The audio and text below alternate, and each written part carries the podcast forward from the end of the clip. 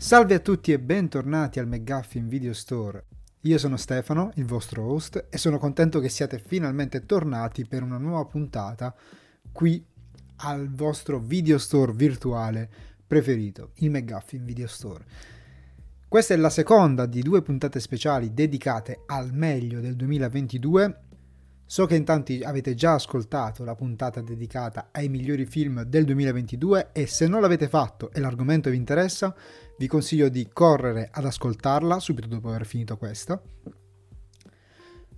Perché eh, consiglio 10 titoli per me veramente validi e ci prepariamo ad affrontare un argomento lievemente diverso dall'ultima volta, perché qui infatti parliamo del meglio che si sia visto in tv in questo 2022. Ovviamente si tratta, come l'altra volta, di una classifica soggettiva. La mia classifica personale, i miei 10 titoli preferiti a livello eh, personale. Come per la classifica dei film c'è da segnalare che ci sono dei, eh, degli inevitabili eh, assenti dovuti al fatto che ci sono alcune serie che mi sono piaciute molto che però non sono riuscito a finire o serie molto importanti, molto chiacchierate che non sono riuscito proprio neanche a iniziare. E sicuramente ci saranno degli assenti tra le serie che avete seguito voi. Uh, uno per cui mi dispiace molto è Chainsaw Man che non sono riuscito a finire in tempo per questa puntata e che probabilmente sarebbe finito in questa top 10. Uh, un anime molto molto valido di questa stagione. E ci tenevo anche a puntualizzare che eh, una cosa che non ho detto nella puntata precedente, che entrambe queste classifiche sono basate sui titoli eh, usciti in Italia nell'arco del 2022, dal 1 gennaio al 31 dicembre 2022 e in particolare eh, le serie TV, per le serie TV ogni anno io tengo in considerazione eh, le stagioni che sono terminate in uh, quell'anno solare. Per esempio, l'ultima stagione di Rick e Morty, eh, per quanto si sia conclusa nell'arco del 2022 eh, in patria, negli Stati Uniti, in Italia è arrivata divisa, è arrivata solo una prima parte. Quindi, non essendo ancora uscito l'ultimo episodio della stessa stagione in Italia, eh, entro la fine del 2022, non ho potuto inserirla in questa classifica e soprattutto verrà considerata per la classifica del 2023. Questo è il criterio che sto adottando per queste classifiche. Vi ricordo inoltre, per rimanere sempre aggiornati su tutte le novità del McGuffin Video Store, di seguirmi su Instagram a McGuffin-basso Video Store eh, e anche di seguire il podcast sulla vostra piattaforma audio eh, preferita, Spotify, Apple Podcast, Google Podcast, quello che sia. Penso di aver detto tutto e possiamo procedere con la decima posizione di questa classifica. Sul gradino più basso di questa top 10 c'è un grande ritorno, una serie che per poco stava per essere esclusa da questa classifica, essendo appunto l'ultimo posto, ma che sono contento di aver inserito perché alla fine mi è piaciuta molto. C'era tanto timore, eh, l'aspettavamo in molti e poteva deluderci veramente veramente tanto e invece si è rivelata essere una stagione all'altezza delle precedenti, sicuramente meglio della terza che a me non è piaciuto più di tanto all'epoca, e sto parlando ovviamente di Boris 4, una quarta stagione che ha generato tanti meme, forse un po' inferiori rispetto a quelli originati eh, nel tempo a, a, partire dalle prime stagioni, però insomma mh, molto molto divertenti comunque. E si tratta di una stagione, ripeto, per me eh, perfettamente nella media della serie. Si sente un po' la voglia di citare il passato piuttosto che di creare uh, qualcosa di totalmente nuovo, però le novità che ci sono, le, gli, gli ammodernamenti che sono stati fatti uh, per quanto riguarda il setting, il modo di, di ragionare di questa folle produzione televisiva, uh, funziona. Funziona abbastanza, non, non, direi al 100% perché ci sono comunque delle cose che rimangono aperte, che mm, vengono lasciate un po' in sospeso, un po' troppo forse, eh, però veramente veramente divertente comunque. C'è anche un, uh, un omaggio a tratti filosofico, a tratti commovente, a tratti divertente, a Mattia Torre, uno dei tre sceneggiatori originali della serie che è venuto a mancare nel frattempo, eh, tra la terza e la quarta stagione per l'appunto, e la sua primatura di partita è stato infatti uno dei eh, principali motivi per cui Uh, molte delle persone che hanno lavorato le prime tre stagioni erano riluttanti sul riprendere Boris e sul girarne una, una nuova stagione. Per fortuna è andata bene, così come è andata. Uh, poteva andare meglio, sì, poteva andare decisamente peggio, sicuramente. E insomma, sono molto soddisfatto. Per chi non sapesse di cosa parla Boris, ve lo riassumo molto brevemente. Racconta le vicende di una troupe uh, televisiva italiana che nelle prime stagioni lavora nel mondo della fiction, qui si sposta invece sul mondo della, della serialità del 2022, quindi sulla, uh, sulle serie in streaming, e che comunque alla fine è sempre fiction fatta solo per grandi piattaforme.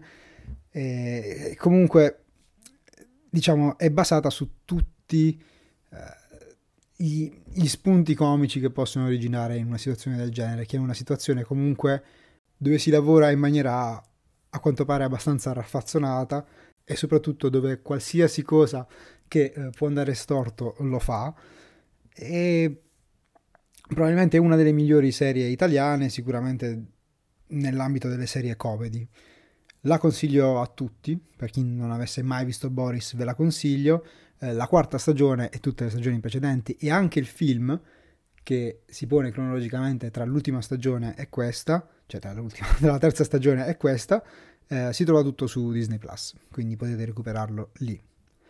Andiamo quindi alla nona posizione, dove troviamo una serie eh, che seguo dal primo giorno, che arriva quest'anno alla terza stagione, che mi è piaciuta molto, ma per essere finita in nona posizione vuol dire che qualcosa qualcosa non mi ha convinto e penso soprattutto al finale.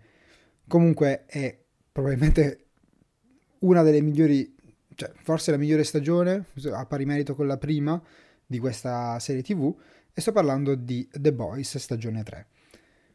Una stagione comunque molto molto intrigante, emozionante, dove eh, la partita tra i boys, i cattivi ragazzi eh, privi di superpoteri, vedremo, che sfidano i malvagi eh, supereroi che mh, mm, governano, tra virgolette non governano, che,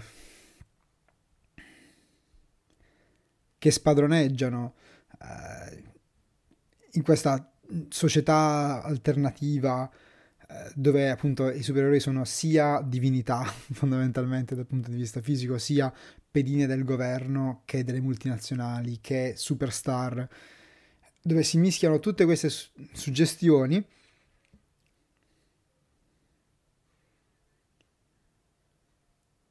dove i boys, questi cattivi ragazzi che solitamente non sono dotati di superpoteri, almeno non tutti, eh, come sempre si trovano a confrontarsi con dei supereroi che tanto eroi non sono e che sono a metà tra delle celebrity eh, vanitose armi di distruzione di massa e eh, fondamentalmente super poliziotti, cioè, poliziotti forse no, però super agenti, non lo so, di spionaggio industriale, non so come definirli.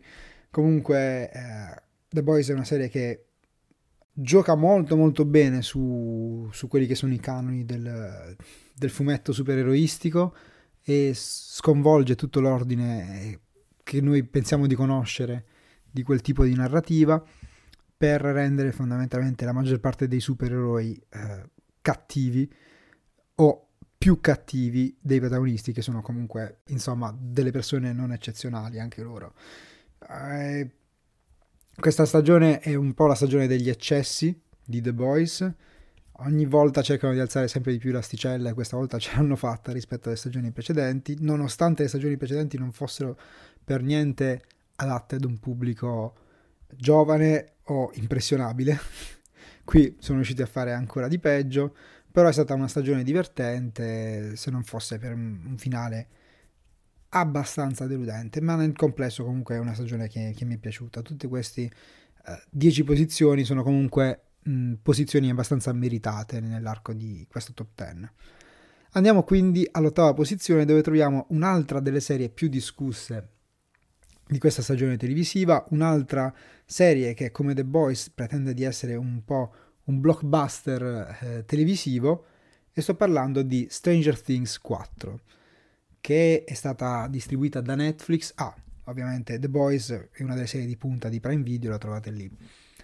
Stranger Things invece una delle serie di punta, se non la serie di punta principale di Netflix, è stata distribuita durante quest'anno in due parti, parte 1 e parte 2, con episodi di durata colossale, quasi tutti intorno se non superiori all'ora di durata, e probabilmente se non la mia stagione preferita, se la gioca tantissimo anche questa con, con la prima, con la stagione iniziale. Sono due prodotti completamente diversi.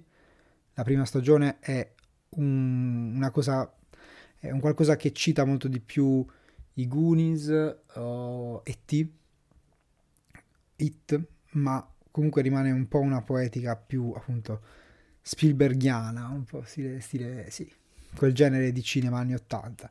Qui invece si va più verso citazioni horror, come lo stesso Hit, ma anche Nightmare, Freddy Krueger. Si parla un po' della rivalità America-Russia, un po' alla Rocky 4, con svolte ovviamente molto diverse. E c'è anche, ci sono insomma momenti più oscuri, ci sono riferimenti finalmente al metal, che essendo gli anni 80 comunque erano necessari in una serie del genere. Insomma, è la stagione un po' più dark e un po' più, come dire, non, non, non matura, però un po' più cupa, eh, ma anche corposa, proprio per via di questi episodi molto lunghi, che però non mi sono mai sembrati allungati. Mm, era una storia molto densa che è stata raccontata per me molto bene. Sono anche qui scettico sul finale, nel senso che non so adesso a questo punto cosa aspettarmi dalla quinta stagione, sono anche scettico sul destino di alcuni personaggi che ci viene mostrato alla fine di questa stagione e per chi, per chi non conosce Stranger Things come riassumerlo? Beh, l'ho riassunto benissimo prima, è molto simile a The Goonies, molto simile a T e a It, un gruppo di ragazzini che mh, mm, si trova a interfacciarsi nella prima stagione con un mistero molto particolare legato a una bambina con poteri telecinetici e eh, in, si, vengono in contatto con questa altra dimensione che è il cosiddetto sottosopra in cui si nasconde ogni sorta di, di male. E, ma andando avanti con le stagioni questo sottosopra diventa una minaccia sempre più rilevante, sempre più preoccupante e in, da questo sottosopra emergono sempre cattivi nuovi e minacciosi. Consiglio Stranger Things questa quarta stagione in particolare e vado avanti veloce, veloce, veloce. Oh, settima posizione. Anche qui, una delle serie più discusse di quest'anno, sicuramente. Molti già non saranno d'accordo con me, molti l'avrebbero messa sotto a Stranger Things e The Boys, molti non l'avrebbero neanche messa nella loro top 10, ma devo dire, per quanto questa serie mh, non si sia dimostrata una hit come sarebbe dovuta essere, è stata per me una non rive- sì, rivelazione perché mi ha fatto comunque a- ancora di più appassionare ad un mondo che già mi piaceva e mi ha fatto venire voglia di recuperare tutto il materiale originale su questo mondo, mi ha fatto venire voglia di immergermici. Sto parlando eh, ovviamente del Signore degli Anelli, Gli Anelli del Potere, che mi ha fatto venire voglia di leggere Lo Hobbit, il Signore degli Anelli, il Silmarillion, tutto, informarmi su qualsiasi cosa eh, que- appartenente a questo mondo. Tra l'altro ci è riuscito, sto leggendo Lo Hobbit in questo periodo. il Signore degli Anelli, Gli Anelli del Potere è una serie che per quanto non riesca più di tanto a farti affezionare a personaggi, che è una cosa bruttissima per una serie tv, eh? è, un, è un problema grosso, e che abbia una trama abbastanza blanda, un po' come anche i film alla fine. Cioè i film, la, trama, la trama di film è molto semplice. E così è semplice anche la trama di questa serie. Uh, però nei film ci sono anche grandi guerre, grandi eventi, grandi scene che eh, ti fanno interessare la cosa. Qui magari manca quella autorialità di eh, Jackson, però comunque ci sono, secondo me viene creato un mondo così affascinante, ci, c'è così tanta, non so, lore da approfondire che sono rimasto rapito e ogni volta che uscivo un episodio comunque ero contentissimo di vederlo e per quell'oretta io mi concentravo e rimanevo perso nella terra di mezzo.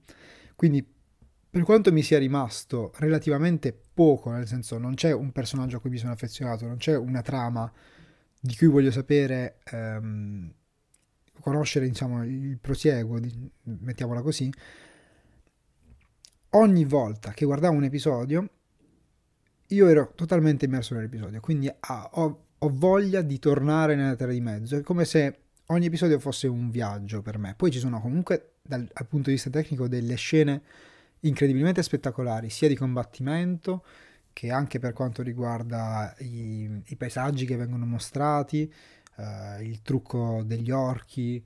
Uh, dal punto di vista tecnico, per me il budget magari non si vede tutto perché il budget è veramente, veramente esagerato, uh, però diciamo si vede, si vede che ne hanno speso davvero molto. Secondo me la resa non è così scarsa come molti vogliono far credere.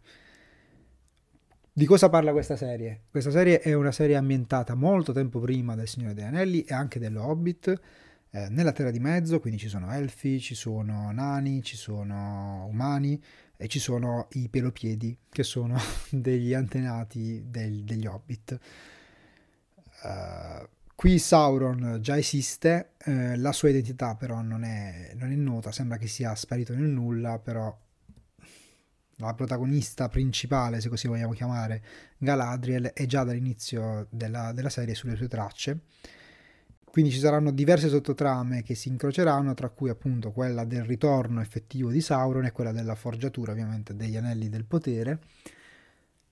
E per me rimane una serie molto molto interessante nel panorama fantasy e comunque una delle migliori serie di quest'anno, se no non sarebbe in questa classifica. Saliamo adesso alla sesta posizione per una serie, anche qui, incredibile. È una serie che ha pochi episodi, non mi ricordo se 7 o 8, ma mh, mm, diciamo che se avesse mantenuto lo stesso livello dal primo episodio agli ultimi sarebbe stata tranquillamente in, in top 3 ok erano 8 episodi. Se questa serie avesse mantenuto lo stesso livello tutto il tempo sarebbe stata tranquillamente in top 3 purtroppo per me il primo episodio è clamoroso. Gli ultimi due sono da fuori di testa tra i più belli episodi soprattutto il penultimo che io abbia mai visto in televisione. Sono episodi frenetici pesanti stressanti ma diretti e interpretati da Dio e sto parlando di The Bear, una serie che ha fatto molto parlare di sé, la trovate su Disney Plus, ovviamente. Ovviamente mi, ricordo, mi dimentico sempre di parlare di, delle serie di Prime Video. The Rings of Power, Gli Anelli del Potere la trovate su Amazon Prime Video, mentre The Bear è in Italia su Disney Plus. E è arrivata un po' come un fulmine a ciel sereno su, nel panorama streaming. Eh, in Italia è arrivata, se non ricordo male, intorno a ottobre, comunque pochi mesi fa, e ha fatto molto molto parlare di sé. La storia è molto semplice, anche se particolare. Uh, il giovane chef di un ristorante pluripremiato da stelle Michelin e quant'altro, eh, lascia questo stressante ma eh, prestigioso lavoro per andare a gestire e a cucinare nella tavola calda eh, appartenuta al fratello che da poco si è tolto la vita. Quindi mette avanti, diciamo, questa eredità familiare rispetto al proprio prestigio come, come cuoco. Ovviamente questa attività commerciale è un casino sia dal punto di vista economico che dal punto di vista proprio organizzativo.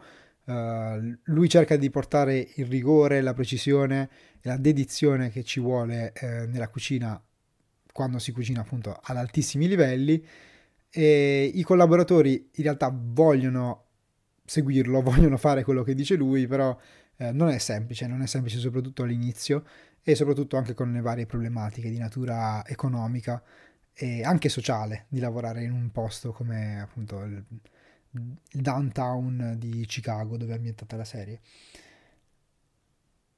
Mm, I personaggi sono incredibili, eh, come ho detto la, la regia è frenetica ed è spettacolare. È una serie che dal punto di vista tecnico non ha nulla da invidiare alla maggior parte dei titoli in circolazione attualmente. È veramente una serie di cui non vedo l'ora di vedere le prossime stagioni, ma eh, vi consiglio di guardarla assolutamente, soprattutto per alcuni episodi il penultimo, credo fosse il penultimo, comunque l'episodio che vi accorgerete essere un unico piano sequenza è qualcosa di sconvolgente, è veramente sconvolgente. È un'unica lunghissima scena per la maggior parte dell'episodio, dove tutto funziona.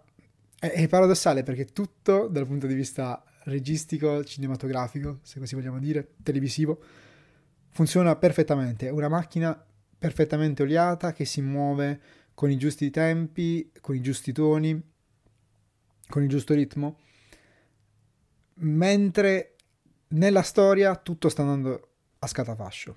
Cioè niente va per il verso giusto in scena, quando invece i cameraman, gli attori, eh, non so chi altro, regia, tutto il compartimento tecnico, sono tutti perfettamente sincronizzati e stanno eseguendo un'opera d'arte, mentre i personaggi sono totalmente nel panico e nel caos. Vi consiglio di guardarla assolutamente, recuperatela perché usciranno altre stagioni e non vorrete assolutamente perdervene. Arriviamo alla quinta posizione e torniamo al fantasy. Torniamo nel mondo di Game of Thrones perché vi voglio parlare di House of the Dragon una serie da cui non mi aspettavo quasi niente, ero veramente sicuro che avrei preferito uh, Il Signore degli Anelli a questa serie, che tra l'altro trovate su Now, e invece no, invece mi sono dovuto ricredere perché sono riusciti a fare dal primo all'ultimo episodio quello che avrebbero dovuto fare con Game of Thrones. Io spero perché già sono, stanno cambiando gli showrunner per la seconda stagione. Gli showrunner sono i capi sceneggiatori che gestiscono la narrazione di una serie TV. Dalla prima alla seconda stagione di House of the Dragon stanno già cambiando. Quindi stiamo cantando vittoria troppo presto, probabilmente, anche perché da quel che ho capito Martin ha anticipato che questa serie per riuscire a raccontare per bene la storia danza, della danza dei draghi, eh, questo evento storico eh, che vede appunto la scomparsa dei draghi dal mondo di Westeros, ci vorranno quattro stagioni.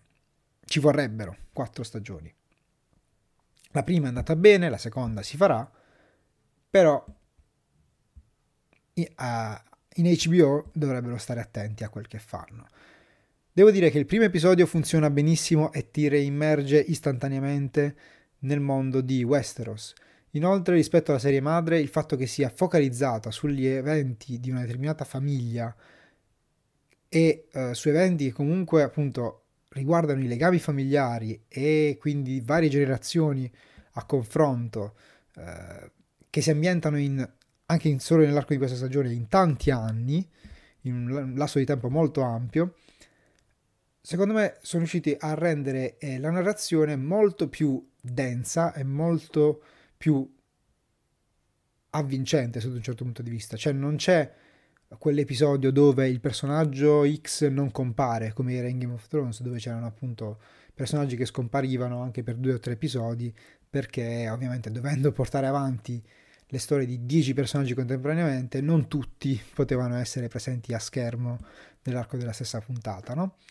qui eh, è tutto molto più focalizzato su questi protagonisti che crescono di puntata in puntata. C'è una prima metà in cui le due protagoniste principali sono adolescenti, mettiamola così, interpretate da alcune attrici, nella seconda metà sono interpretate da altre attrici, tutti e, tutte e quattro magistrali tutti magistrali nei loro ruoli. Matt Smith è un attore fuori di testa, veramente. è assurdo, ma riesce a fare veramente di tutto. Incredibile che abbia fatto anche Morbius quest'anno. Comunque, detto questo, eh, la storia parla, appunto, eh, mette le basi in questa prima stagione per appunto l'evento che ho menzionato prima, la danza dei draghi. E la storia è ambientata circa 200 anni prima di Game of Thrones e um, parla della, del regno, dell'ultima parte del regno di Viserys II, non mi ricordo, di Re Viserys, o forse Re Viserys prima. Non ricordo, non ricordo sinceramente. Comunque, di questo Re Viserys di casa Targaryen e fondamentalmente è una serie anche qui ricca di intrighi perché già dalla prima puntata si capisce verterà molto sul diritto di successione al trono che i vari personaggi hanno nei confronti appunto del, del trono di Viserys II perché personaggi coinvolti sono appunto i vari figli e il fratello uh, del re. E non, non, dico altro per non spoilerarvi oltre la, la prima puntata. Comunque è, una, è veramente una storia molto molto interessante. Sono riusciti a, come dire, stringere il tutto in modo tale da farlo funzionare. In 10 puntate succedono molte cose, nonostante siano soltanto la base di quello che starà, sta per succedere, di quello che veramente è la danza dei draghi. E la consiglio soprattutto a chi ha visto Game of Thrones, a chi conosce un minimo il mondo sicuramente potrà piacere di più, però per adesso è tranquillamente visibile anche per chi non ha mai visto niente di correlato al mondo di Game of Thrones, chi non ha mai letto i libri, funziona benissimo anche così. E passiamo ora alla quarta posizione. In questa posizione c'è l'unico anime che quindi è riuscito ad entrare in, uh, in questa top 10 a causa di, di, varie esclusioni per motivi vari, sia per il fatto che le serie non sono terminate, sia perché io non sono riuscito a terminarle, e parlo di uh, Cyberpunk Edge Runners, di cui vi ho già parlato nella puntata numero 13. È un anime targato Netflix e ispirato alla, al mondo di Cyberpunk, eh, che a sua volta è stato eh, trasposto nel videogioco Cyberpunk 2077 di CD Projekt Red eh, ed è ambientato fondamentalmente nel mondo di Cyberpunk 2077 in realtà. Questo anime è stata probabilmente la più grande rivelazione per me quest'anno, perché da, dalle altre serie menzionate prima e da quelle che menzionerò più avanti, mi aspettavo comunque qualcosina. Anche da Boris, da cui avevo paura di rimanere deluso, comunque mi aspettavo un certo standard eh, di qualità. E speravo che la mia aspettativa non venisse delusa, infatti. Mentre da Cyberpunk Edge Runners non mi aspettavo veramente nulla, quando mi è stato consigliato l'ho approcciato con un certo scetticismo e ne sono stato totalmente rapito. Perché funziona, funziona alla grande, è, è un noir in un mondo cyberpunk in cui questo protagonista, come in molti, molti, molte storie del genere, si ritrova eh, a perdere tutto e, a, e decide quindi per diventare forte, per crescere, per dimostrare di valere qualcosa, si trova ad, im- ad immergersi in un mondo criminale eh, che neanche i criminali che sembrano così forti e gradassi eh, sanno come gestire in realtà. A tutto ciò si aggiunge la fantasia del cyberpunk, dello sci-fi, che rende il tutto sia più avvincente che anche più poetico. Le, l'eventualità, la possibilità di viaggiare sulla Luna è presente in questa storia ed è un, uno dei cardini emotivi di questa serie. Uh, è una serie in cui i personaggi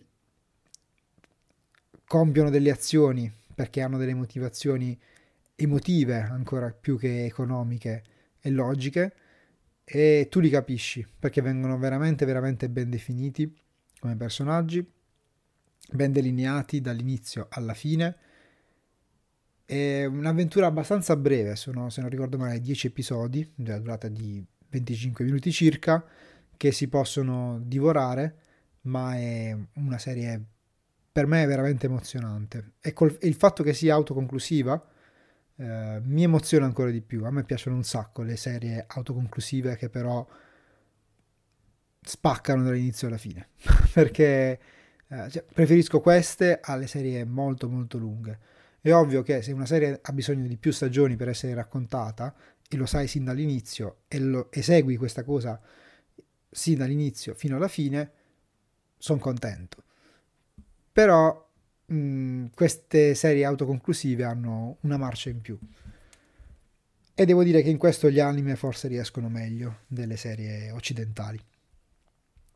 Andando avanti, arriviamo alla terza posizione, dove troviamo la seconda stagione di una serie che io adoro mm, dal punto di vista tecnico e ogni volta io svengo quando guardo questa serie, nel senso che ha delle soluzioni esteticamente veramente, veramente appaganti, ma anche fuori di testa, cioè assurde anche solo da pensare. E sto parlando della seconda stagione di Euphoria, che è uscita ehm, in Italia a inizio anno, sì, o, o quantomeno è terminata, no, no, ma è uscita proprio da gennaio in poi. E questa seconda stagione eh, non saprei dire, non saprei rapportarla come emozioni alla prima. Ecco, parlando appunto di emozioni forti in serie brevi, io sarei stato contentissimo se la prima stagione di Euphoria fosse stata appunto una stagione autoconclusiva invece c'è stata una seconda stagione e ne è stata già annunciata una terza. Le storie stesse uh, cambiano assieme ai personaggi, uh, è tutto visto sotto un'altra prospettiva, ciononostante è tutto molto familiare dopo la prima stagione, dopo i due episodi speciali che sono usciti durante la pandemia. È una stagione veramente, veramente mm, stupefacente per chi non sapesse di cosa parla Euforia, è un, un po' un teen drama, decisamente non per adolescenti, è per un pubblico più adulto, tratta tematiche mh, serie, molto serie, e lo fa in maniera abbastanza cruda. A volte può essere anche un po' melodrammatico, un po' esagerato, sur- surreale e non particolarmente realistico, ma tutte queste cose surreali vengono rappresentate, messe in scena in una maniera così appagante, così stupenda cinematograficamente che gli, perdono tutto. Io non, rimango estasiato ogni volta che guardo questa serie.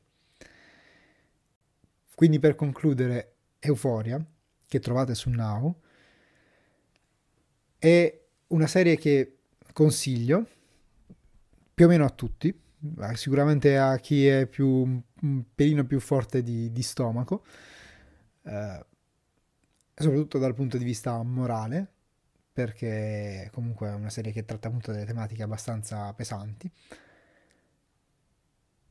ma è comunque al terzo posto. E al secondo posto e al primo cosa c'è? Al secondo posto abbiamo la serie che eh, tranquillamente poteva essere per me la migliore dell'anno. E tra le serie nuove è sicuramente la migliore dell'anno.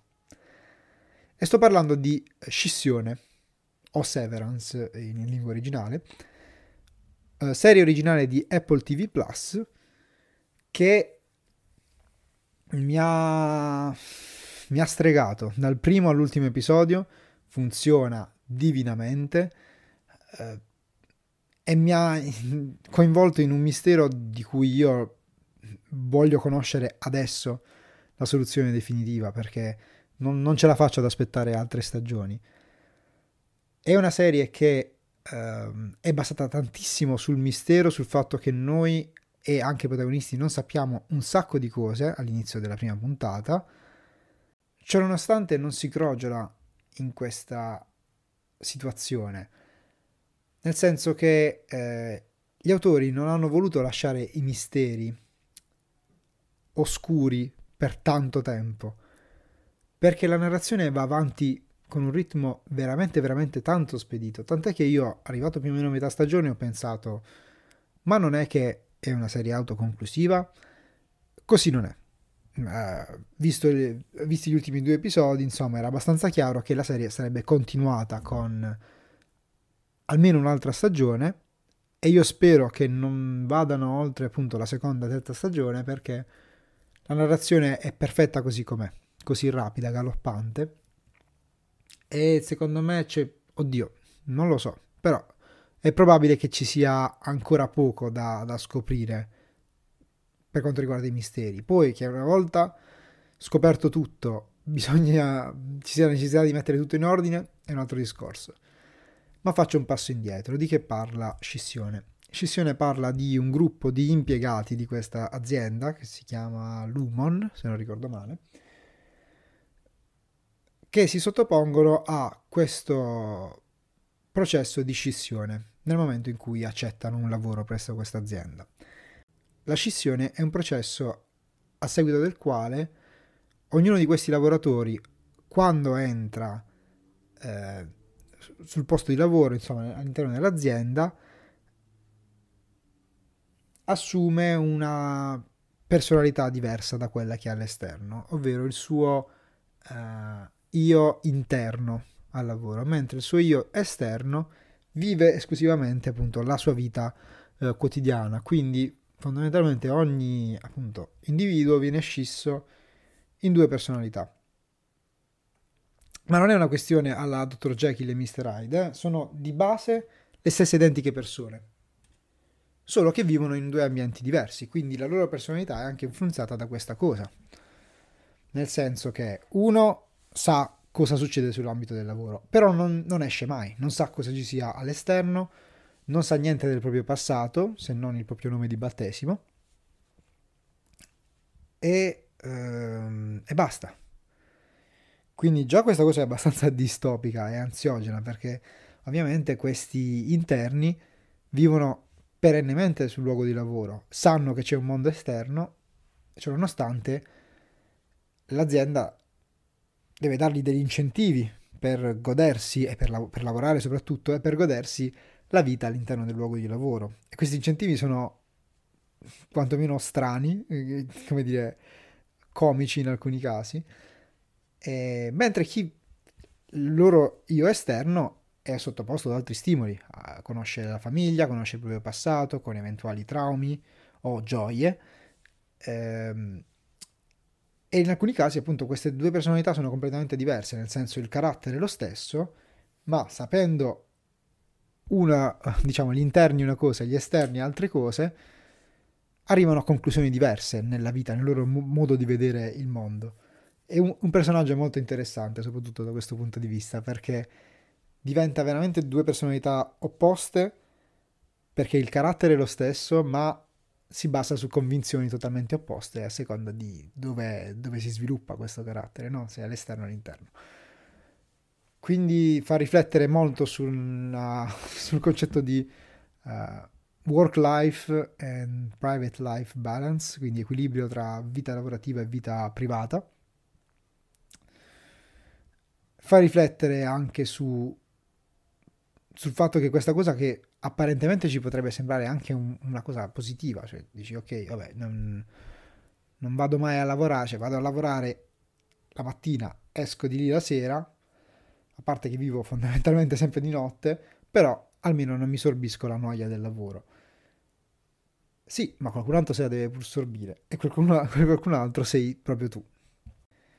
Si, si, tira in gioco il libero arbitrio, si, si tirano in gioco tanti altri spunti che si possono venire a generare in un'ambientazione del genere. È, è geniale. Ed è assurdo come anche Rick e Morty in questa sesta stagione, uscita più o meno in contemporanea con Scissione, abbia sfruttato lo stesso punto di partenza per una delle, delle, delle puntate, appunto. Uh, assurdo come due serie siano riuscite a, a riflettere su questo stesso concetto praticamente in contemporanea. Severance o, o Scissione, come preferite. La consiglio veramente a tutti, guardatela perché sarà tra le serie più popolari dei, dei, prossimi anni, ve lo posso garantire, una delle migliori serie sci- sci-fi, una delle migliori serie sci-fi che abbia mai visto. E ripeto, sarebbe stata è sicuramente la, la miglior serie di debutto di quest'anno, una delle migliori serie di debutto per me di sempre. L'episodio finale, veramente uno dei migliori cliffhanger mai fatti in, in tv, per me, cioè di quelli che più mi hanno lasciato col fiato sospeso. E sarebbe stata la migliore serie dell'anno se in circolazione non vi fosse stato un certo signore. Un certo signore chiamato Vince Gilligan, assieme ad un altro signore chiamato Bob Odenkirk e ad una signora chiamata Rhea Seahorn. Sto parlando dello showrunner e dei due protagonisti principali di Better Call Saul, arrivata quest'anno alla sua stagione finale. La mia serie preferita dell'anno è l'ultima stagione di Better Call Saul. E anche qui una serie di cui vi ho parlato. Quindi sappiate che quando vi parlo di un prodotto in questo podcast, come potete aver capito da questa puntata e dalla precedente, vi parlo di un prodotto che per me merita così tanto che alla fine dell'anno, bene o male, ve ne riparlo di nuovo. Better Call Saul ne ho parlato nella puntata 11 del McGuffin Video Store, è la mia serie preferita dell'anno. La, la, serie in sé è uno spin-off di uh, Breaking Bad, uno spin-off per la maggior parte del tempo prequel che racconta la storia di come Jimmy McGill, giovane avvocatucolo, eh, truffaldino, diventa effettivamente Saul Goodman, che diventa un potente avvocato, sempre truffaldino, eh, e del mondo di Breaking Bad, come nasce, come si sviluppa il mondo di Breaking Bad. Eh, e verso la fine, verso questa stagione, scopriamo anche qualcosa in più di ciò che è successo dopo il finale di Breaking Bad. È una serie per me magistrale che in quest'ultima stagione raggiunge il suo picco. È una stagione in cui è una stagione, è una serie in cui la regia la fa da padrona, eh, più di ogni dialogo, più di ogni interpretazione, più di ogni scelta recitativa, la regia comunica tutto. È veramente narrazione per immagini allo stato puro. Le interpretazioni comunque sono magistrali e parliamo di Bob Odenkirk e Ria Seahorn che sono veramente tra i migliori attori che io abbia mai visto in questa serie, in questa stagione in particolare. Parliamo anche di un Tony Dalton spettacolare nel ruolo di Lalo Salamanca, che è il mio cattivo preferito dell'universo di Breaking Bad a questo punto. Ed è assurdo se pensiamo che sia un personaggio in contrapposizione a Gus Fring, che dovrebbe essere il cattivo più spaventoso della serie madre. Uh, qui i due sono uno nemico dell'altro e da, da, un lato Lalo ti fa paura, a me, fa una paura incredibile, dall'altro tifi un po' per lui perché Gus è appunto il, cattivo, violento, eh, tenebroso e anche un po' antipatico, mentre Lalo è, è spietato, è terrificante, è folle completamente però è anche lievemente più simpatico. È assurda questa cosa, perché ti tifi praticamente per un cattivo contro un altro. E... È emozionante. È una, è una stagione veramente emozionante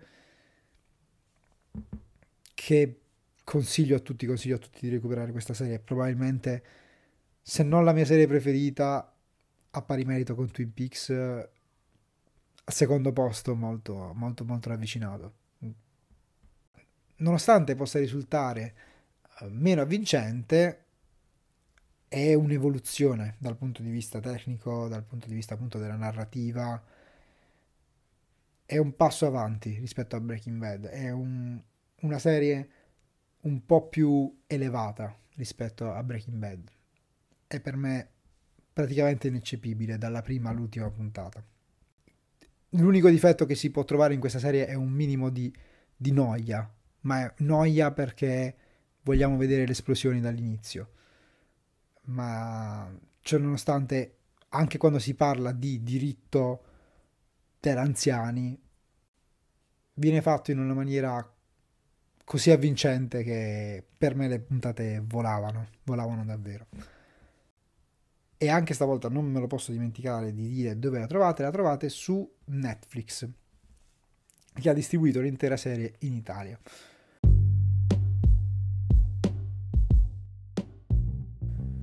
Detto questo, siamo arrivati alla fine di questa puntata, spero che vi sia piaciuta, spero che Uh, andrete a recuperare queste serie tv, che andrete a recuperare la puntata sui migliori film del 2022 e fatemi sapere sul profilo Instagram o anche qui sotto quali sono state le vostre serie tv preferite di quest'anno. Presto torneremo mh, mm, con nuove puntate classiche uh, del podcast, con nuove puntate uh, di clientela e per rimanere aggiornati, ripeto, seguite il podcast su Instagram a McGuffin-Video Store e rimanete anche eh, iscritti al podcast su Spotify, Apple Podcast e Google Podcast.